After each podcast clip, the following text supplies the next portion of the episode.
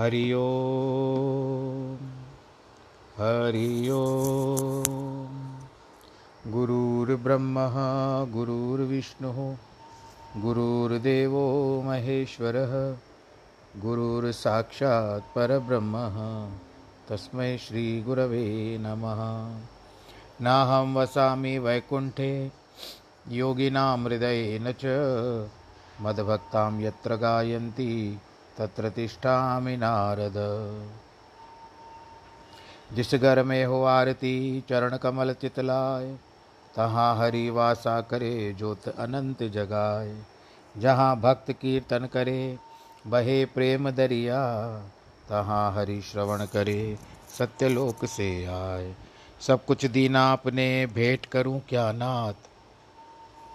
नमस्कार की भेंट लो, जोड़ू मैं दोनों हाथ। श्री कृष्ण गोविंद हरे मुरारे हे नाथ नारायण वासुदेव। श्री कृष्ण गोविंद हरे मुरारे हे नाथ नारायण वासुदेव। हे नाथ नारायण वासुदेव श्रीनाथ नारायण वासुदेव। हे नाथ नारायण वासुदेव श्रीनाथ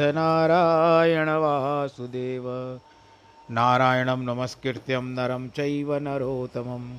देवीं सरस्वतीं व्यास ततो जयमुदीरयेत् कृष्णाय वासुदेवाय हरये परमात्मने। प्रणतक्लेशनाशाय गोविन्दाय नमः।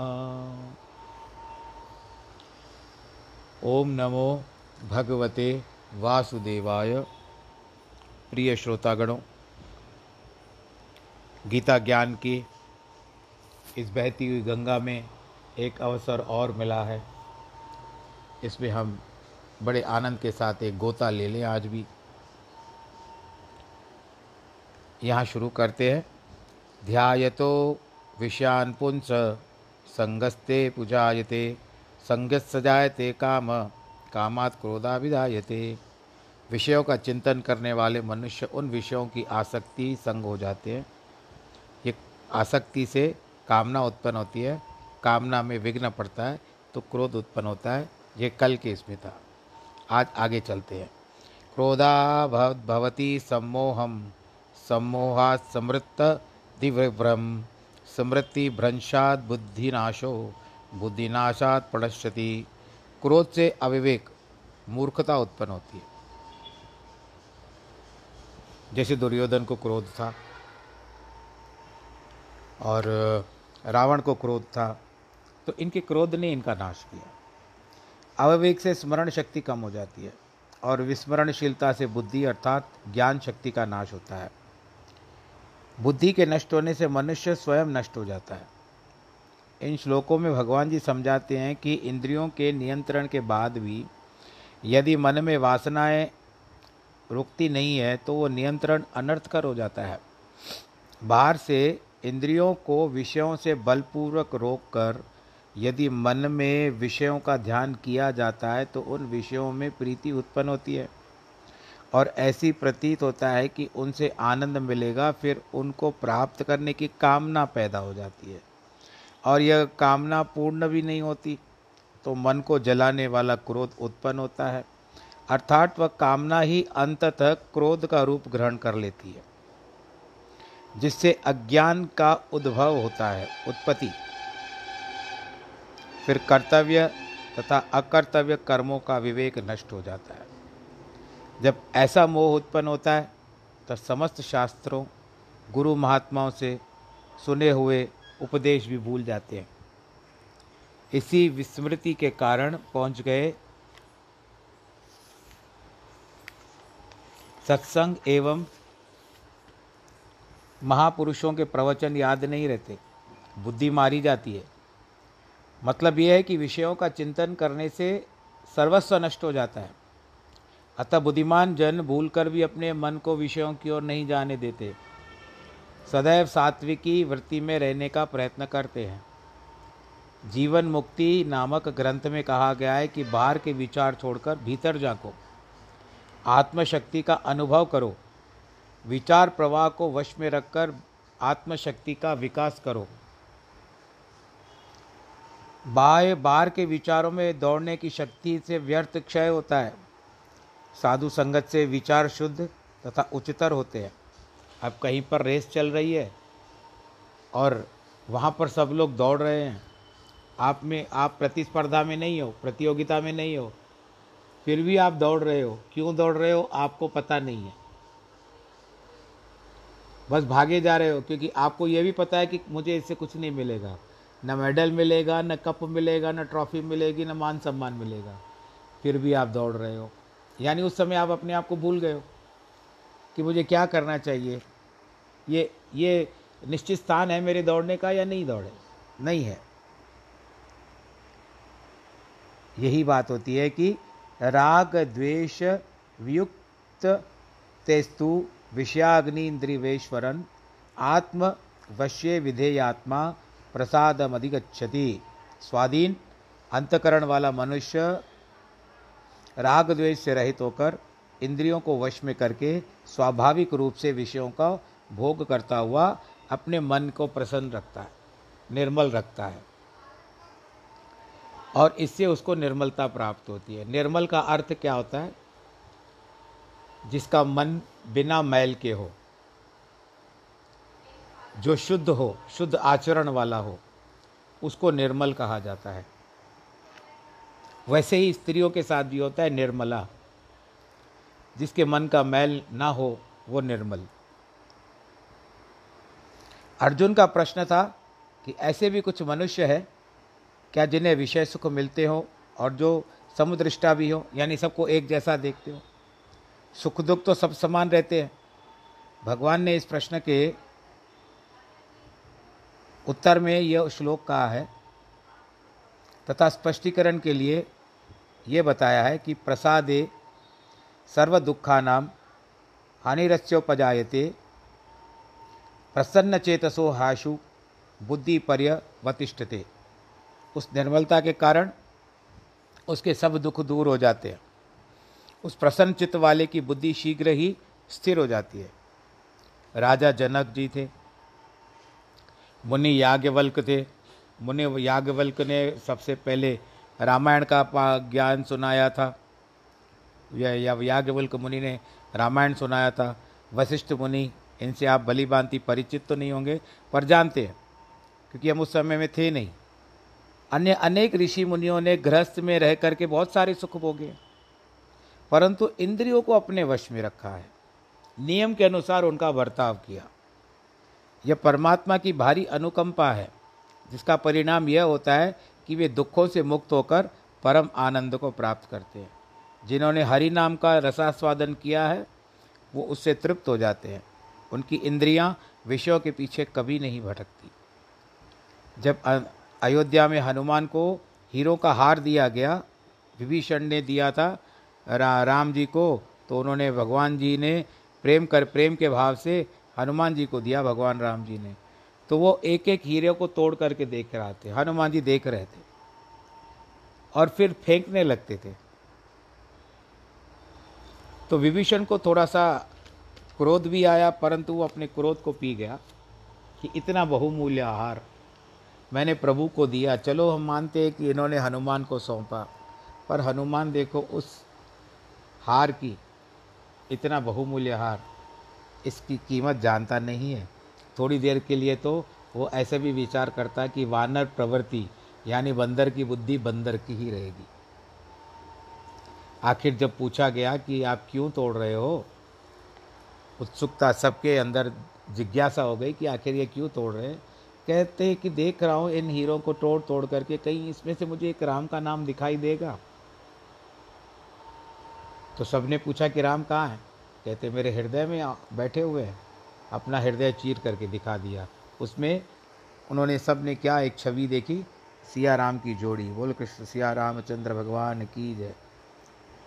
संत कबीर, सदना, रविदास, नामदेव ने पर्वतों की कंदराओं में जाकर के साधना नहीं की थी। वे तो राम नाम में रंगे हुए थे। गृहस्थ में जाकर सब काम काज करते थे। गर्मी, सर्दी सहते हुए उचित विषय भोग किया। अनुचित की ओर कदम भी नहीं बढ़ाया। सामान्यतः हमारी इंद्रियाँ चाहे कितनी ही नियंत्रित क्यों न हो, विषयों के समक्ष आने पर अवश्यमेव उसकी ओर दौड़ेगी। पहले समय में जब ऋषि मुनि लोग तपस्या करते थे, उस समय में इंद्र को डर लगता था कि कहीं ये मेरी तपस्या करते हुए मेरी आ, मेरी गद्दी न प्राप्त कर ले मेरे आसन के और इनका खिंचाव न हो तो इसके लिए वो अप्सराओं को भेजता था। अप्सराओं को भेजने के कारण क्या होता था वे अप्सराएँ जाकर के उन ऋषियों को मोहित कर देती थी। इतनी सारी तपस्या करने के पश्चात भी यह बताइए कि तपस्या करने के बाद इंद्रियों के वश होकर के वे वे अप्सरा में आसक्त हो जाते थे और तपस्या का धर्म छोड़ देते थे। बोलो कृष्ण भगवान की जय।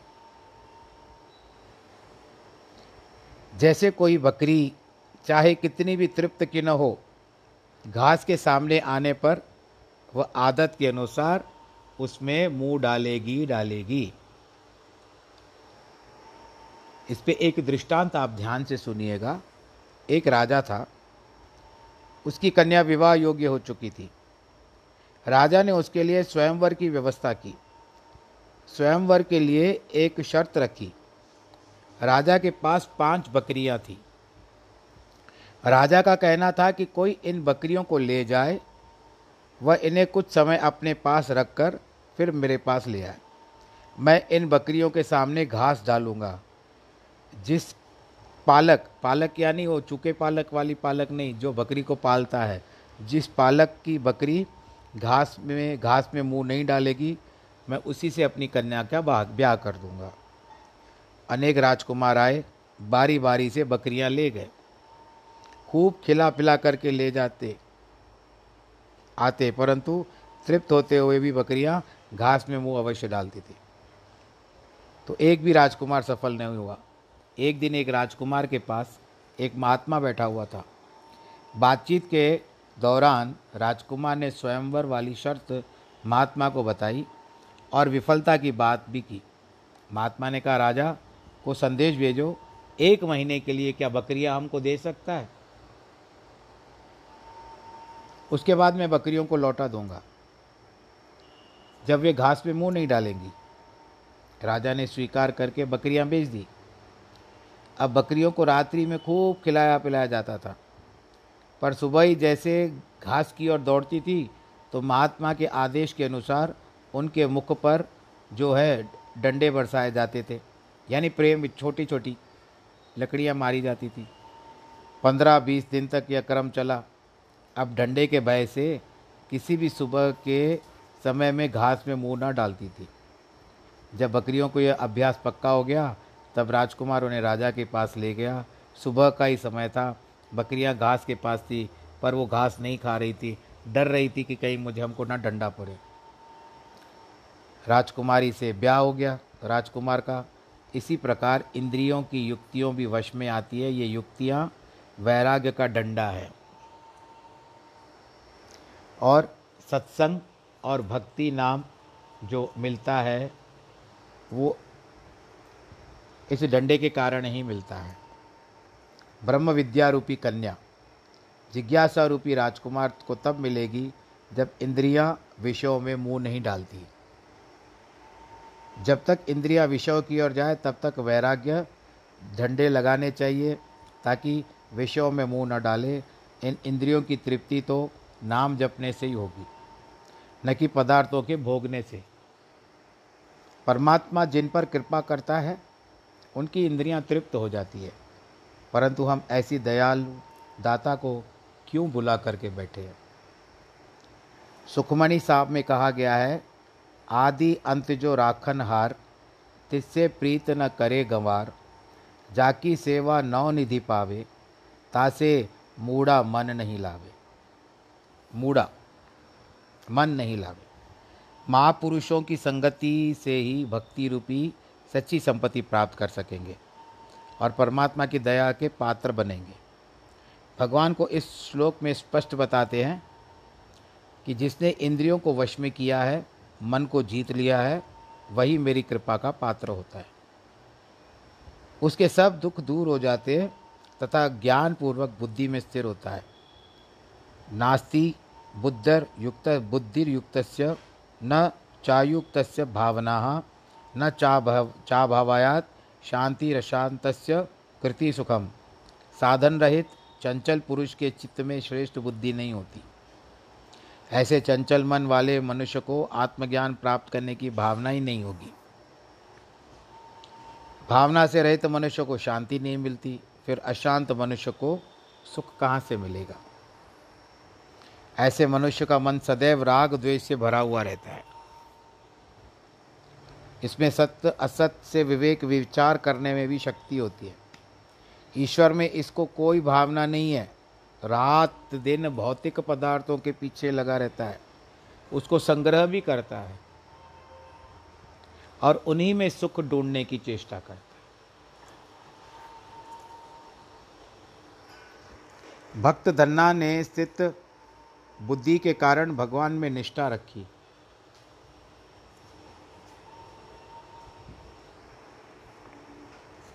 परंतु पत्थर को ठाकुर समझकर उसकी भावना ने उसी की पूजा की तो उसे ठाकुर के दर्शन हुए। नामदेव ने भी ठाकुर को दूध पिलाना चाहा पर ना पिया, लेकिन संत देव नामदेव की भावना इतनी ऊँची थी कि लगा खुदा खुद को मारने, जिस पर ठाकुर ने दूध पी लिया, संत को दर्शन भी दिया। विषय के प्याले को, मीरा ने विष के प्याले को ठाकुर का चरणामृत समझ करके पी लिया तो उसके लिए वह अमृत हो गया। श्री कृष्ण जब कंस के अखाड़े में पहुँच गए तब उपस्थिति उन्हें भिन्न भिन्न भावनाओं में देखने लगी। पराक्रमी उन्हें पराक्रम की दृष्टि से देखने लगे। बाल गोपाल उन्हें अपना सखा समझने लगे। भक्तजन उन्हें साक्षात परब्रह्म के रूप में देखने लगे तथा उसके दर्शन करके निहाल हुए। भगवान ने भी पराक्रमी को पराक्रम दिखाया, परंतु कंस उन्हें अपने काल के रूप में देख रहा था। तो उसे मार डाला। मतलब यह है कि जैसी जा की भावना तैसा तैसा फल मिलता है। श्री रामचंद्र जी जब अयोध्या में लौट आए तो प्रत्येक नगरवासियों ने चाहा कि श्री राम जी पहले मुझसे मिले। अरे, मैं मिलता था तो अच्छा आता था। अरे, मैं मिलता था तो कितना अच्छा होता था।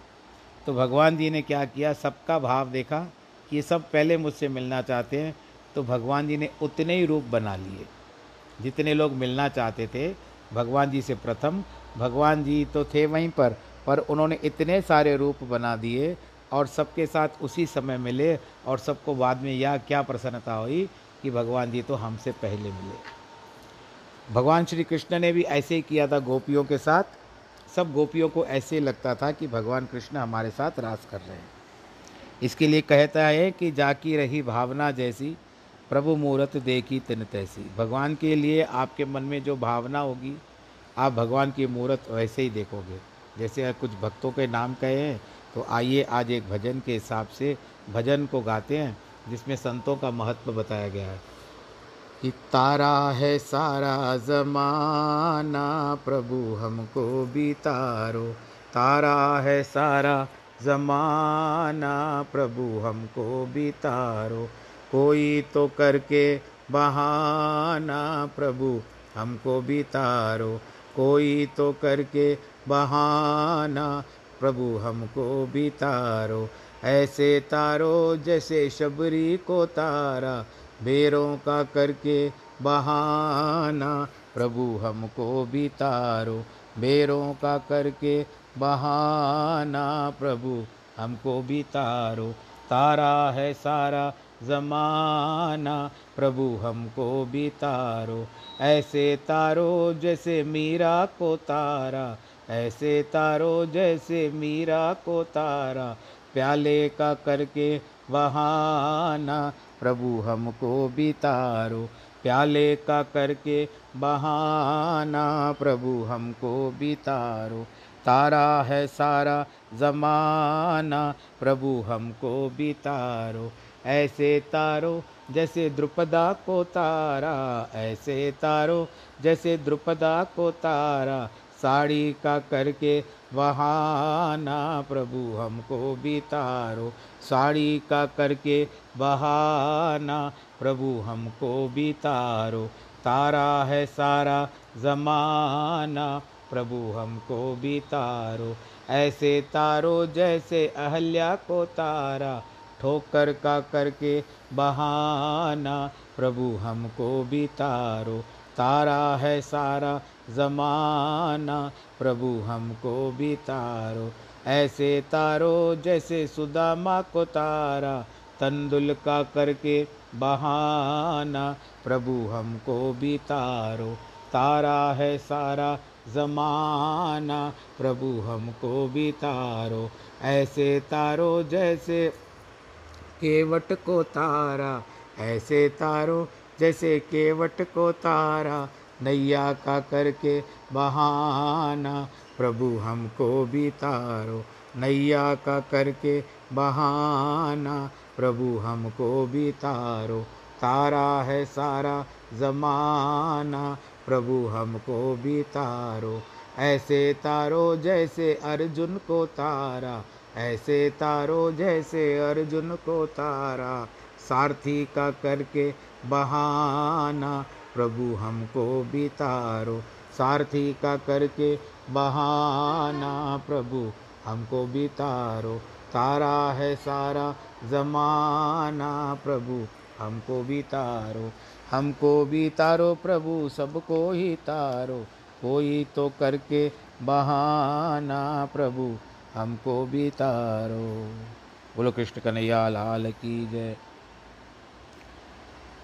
यदि नीति शास्त्र का कथन है कि देव मूर्तियाँ पत्थर की बनी हैं कास्ट यानी लकड़ी की बनी है, धातु की बनी है या कागज़ की बनी हुई है, फिर भी हमारा भाव ईश्वर अत्व के कारण रहता है।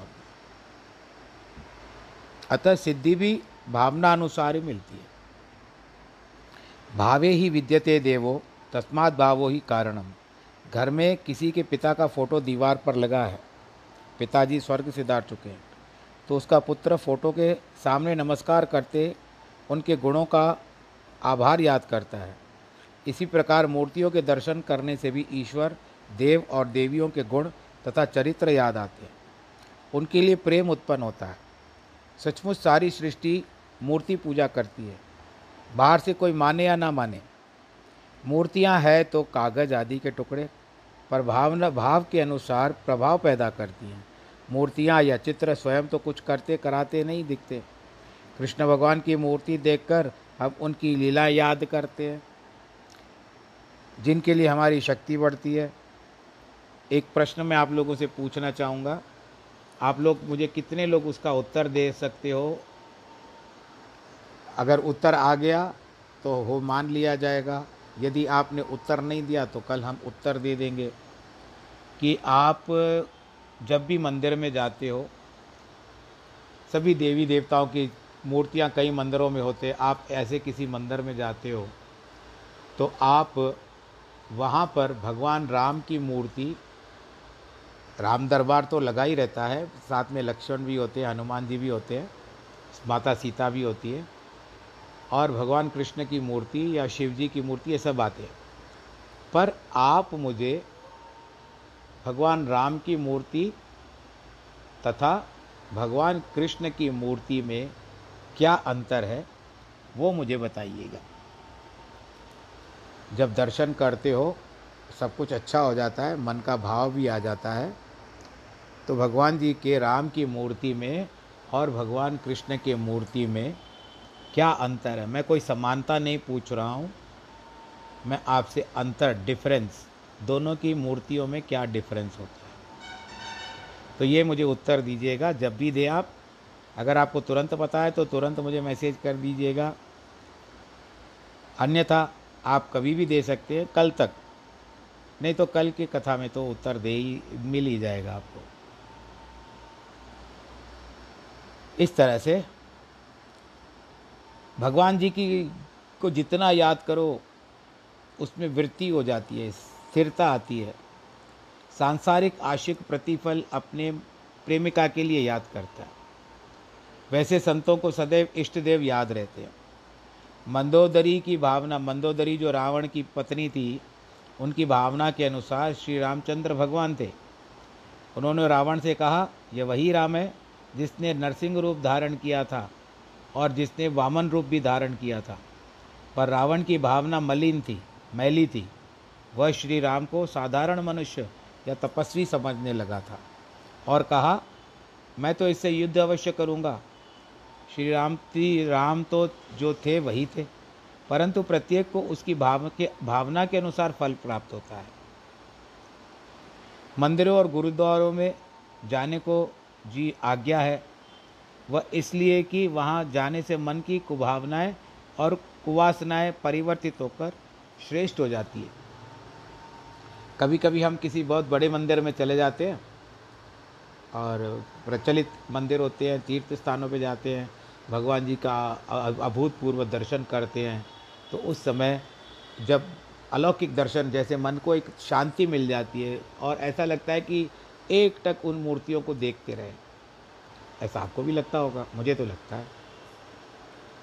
फिर जब आप बाहर निकलते हैं तो आपको उस समय में लगता है और आपके साथ कोई है तो आप उससे पूछते हो, आपको दर्शन कैसे लगा? सामने वाला भी कहता है, मुझे तो बड़ा अच्छा लगा, बड़ी सुंदर मूर्ति थी। तो वो भाव कि, आप किस भाव से गए थे? कोई प्रकार के भाव लेकर के गए थे, लेकिन वहाँ पर जैसे आप गए, वहाँ पर आपकी भावना ही बदल गई। और आप उसकी मूर्ति की सुंदरता को देखते रहे, जो भगवान जी इतने सुंदर हैं, उनकी प्रकृति भी कितनी सुंदर है। ये तो हम मनुष्यों ने इस प्रकृति को मलिन बना करके रखा है, गंदा करके रखा है। भगवान इस श्लोक में यही कह रहे हैं कि भावना को शुद्ध करके बुद्धि को शुद्ध बनाना चाहिए। उसके बाद आत्मज्ञान को प्राप्त किया जा सकता है। मन अपने ते बुरा मिटाना, पेखे सगल सृष्टि साजना। बिल्ली अगर कबूतर या चूहे को देखेगी तो झपट कर उसको खाने को दौड़ेगी, क्योंकि उसकी भावना जन्म से मलिन है। तभी तो उसको उसको ऐसा जन्म मिला है। इस योनि में वह अपनी भावना को कदाचित शुद्धि नहीं कर सकेगी। भाव शुद्धि तो केवल मनुष्य से ही किया जा सकता है, नहीं तो मनुष्य भी आवागमन के चक्कर में भटकता रहता है। भगवान राम जब अयोध्या के सिंहासन पर विराजमान हुए, तब पहले सारी प्रजा को एकत्रित करके मनुष्य जन्म सफल बनाने को उपदेश दिया। हम अनेक योनियों में भटक भटक कर इस मानव जन्म में आए हैं। इसलिए भी यदि खा पी कर निद्रा एवं भोग विलास करके, धन संपत्ति अर्जित करके जीवन समाप्त कर दिया तो क्या किया? ये संसार सुख तो अन्न के दानों के समान है, जिन्हें चिड़िया चुक कर उधर पूर्ति कर लेती है। आपने चिड़िया को देखा है? घोंसला होता है उसका वो आजकल यहाँ पर हमारे हैदराबाद में तो चिड़िया नहीं मिल रही है। कौवे भी कम हो गए। इसका कारण बताते हैं कि मोबाइल टावर्स जो लगे हुए हैं, उनकी रेडिएशन के कारण, या जो रेडिएशन चल रही है, या ऐसी कुछ बातें हो गई है जिसके कारण कौवे और चिड़िया नहीं मिल रही है आजकल। बहुत दूर चली गई है। तो ऐसा कहा जाता है कि चिड़िया जब अपने बच्चों को चुगाती है, दाना चुन चुन करके आती है। आपने गाना भी सुना होगा। चुन चुन करके आई चिड़िया। आपको गा गाना याद होगा? तो वो चिड़िया चिड़िया जब चुग करके दाना आती है तो बच्चों को खिलाती है, पर खिलाती कम है शोर ज़्यादा करती है। बोलो, नारायण भगवान की जय। तो इस कीड़े उधर पूर्ति कर लेती है, शोर बहुत मचाती है। जगत भी हम थोड़ा समय जीने के लिए व्यर्थ झगड़े करते रहते हैं। मनुष्य कितना ही बड़ा पद पद को प्राप्त कर ले, परंतु खाएगा कितना? आत्मधन की तुलना में वे पदार्थ तो दानों के सदृश हैं। इसी प्रकार ये मनुष्य अपने पद, शक्ति, धन, संपत्ति तथा परिवार का अभिमान करता है तो सब व्यर्थ है।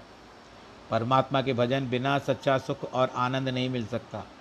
हम व्यर्थ ही शोक, मोह व तृष्णा की अग्नि में जलते रहते हैं। हमको नहीं मिला, उसको क्यों मिला? और उसको इतना क्यों मिला? अगर मुझे मिला तो इतना कम क्यों मिला? ऐसी दशा में मोक्ष प्राप्ति की इच्छा रखना ऐसा है जैसे बिना सीढ़ी सोपान के। घर की ऊपरी मंजिल पर पहुँचने की आकांक्षा रखना। आपको मंजिली ऊपर मंजिल पर तो कूद करके तो नहीं जाओगे। आप अगर चल फिर सकने में असक्षम हो तो आपको लिफ्ट की आवश्यकता तो पड़ेगी ही पड़ेगी। आप लिफ्ट में भी चढ़ो, परंतु मन को भगवान के नाम के साथ भी लिफ्ट करो। इंद्रियाणाम ही चरताम यन मनोनो विधीयते, तदस्य हरती प्रज्ञा वायुर्ना वमी, वाम बसी। क्योंकि जैसे जल में वायु नौका को खींच ले जाती है, वैसे ही विषय भोग वाली इंद्रियों के बीच जिस इंद्रियों के साथ मन रहता है, वह ऐसे ही बुद्धि को खींच ले जाता है। हमारी दस इंद्रियाँ हैं। यदि एक इंद्रिय के पीछे मन और बुद्धि गए तो आत्म साक्षात्कार बिल्कुल नहीं होगा। इंद्रियाँ तो प्रतिक्षण विषयों की तरफ़ ही भटकती है। मन है पवन, यह मन इंद्रियों की ओर बढ़ा तो बुद्धि रूपी नौका क्या कर सकेगी? इंद्रियाँ और मन आपस में मिल गए तो बुद्धि प्राय इसके साथ मिल जाएगी। मनुष्य की अक्ल मारी जाएगी। परंतु यदि बुद्धि आत्मोन्मुख है तो मन को अपनी ओर कर लेगी। तदनंतर इंद्रियाँ भी कुछ नहीं कर पाएगी। मीरा तो एक नारी थी, अबला थी।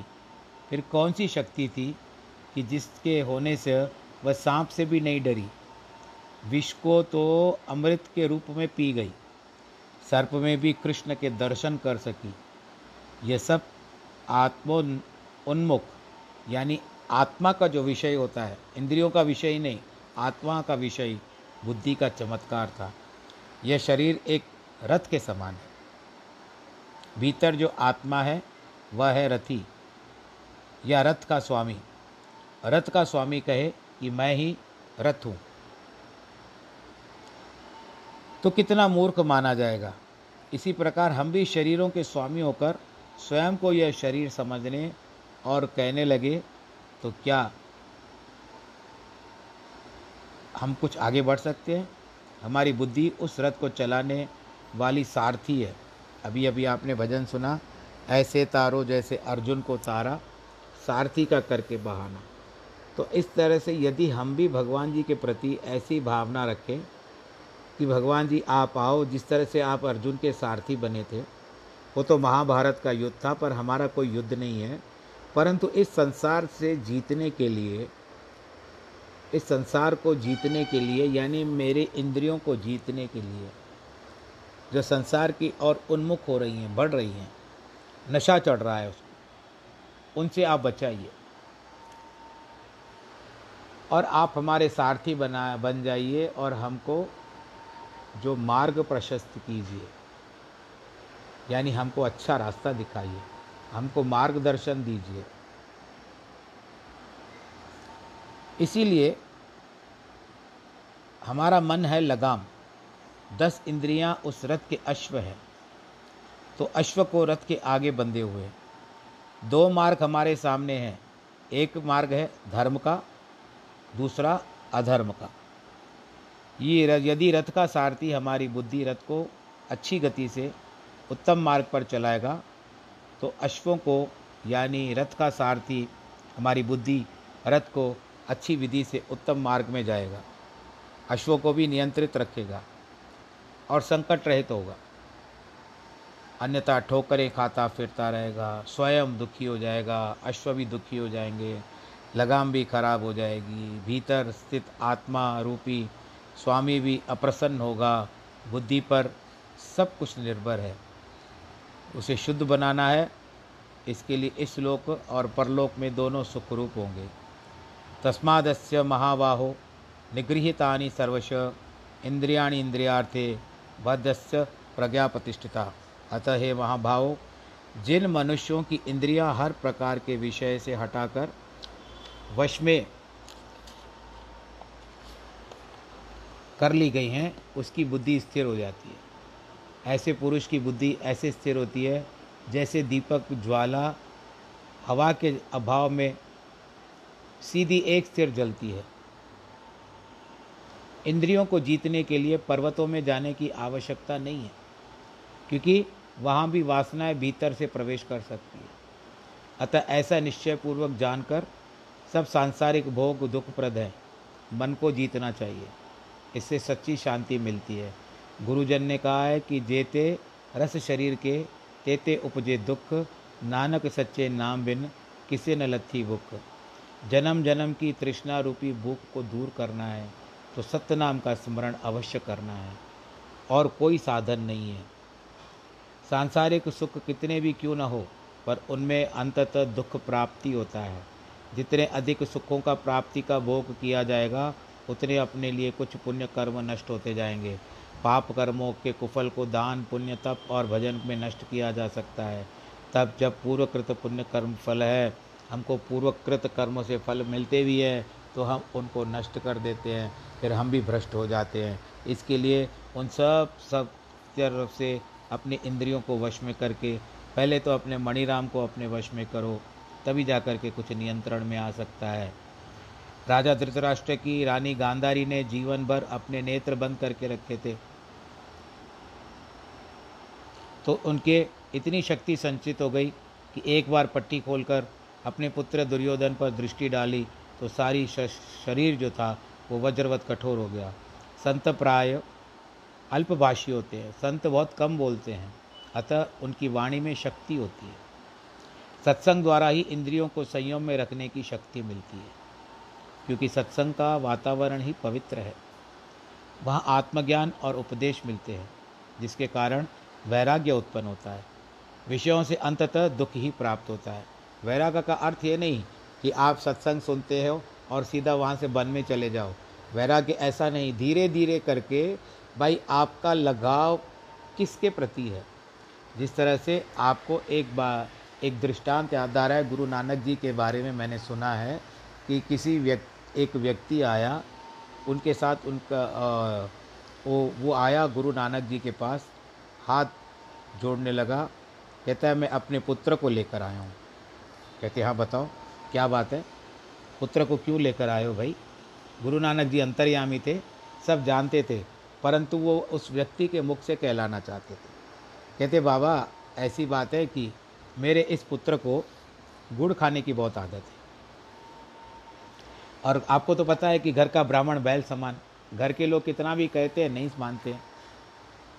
पर अगर आप एक बार इसको कह दोगे तो ये गुड़ नहीं खाएगा।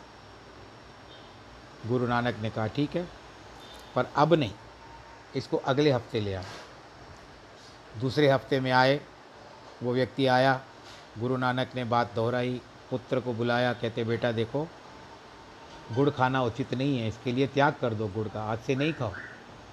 उस लड़के को बात अच्छी लगी, उसने गुड़ खाना बंद कर दिया। उस व्यक्ति के मन में जो भाव आया, कि ये तो पिछले हफ़्ते में केवल एक शब्द कहा कि गुड़ मत खाओ, ये तो पिछले हफ़्ते भी कहते थे। कह सकते थे। उनके मन में संदेह देख करके गुरु नानक जी हंसने लगे, कहते भाई, अगर मैं इसको मना करूँ तो पहले मैं भी तो गुड़ बंद करूँ, क्योंकि मैं भी गुड़ खाता हूँ।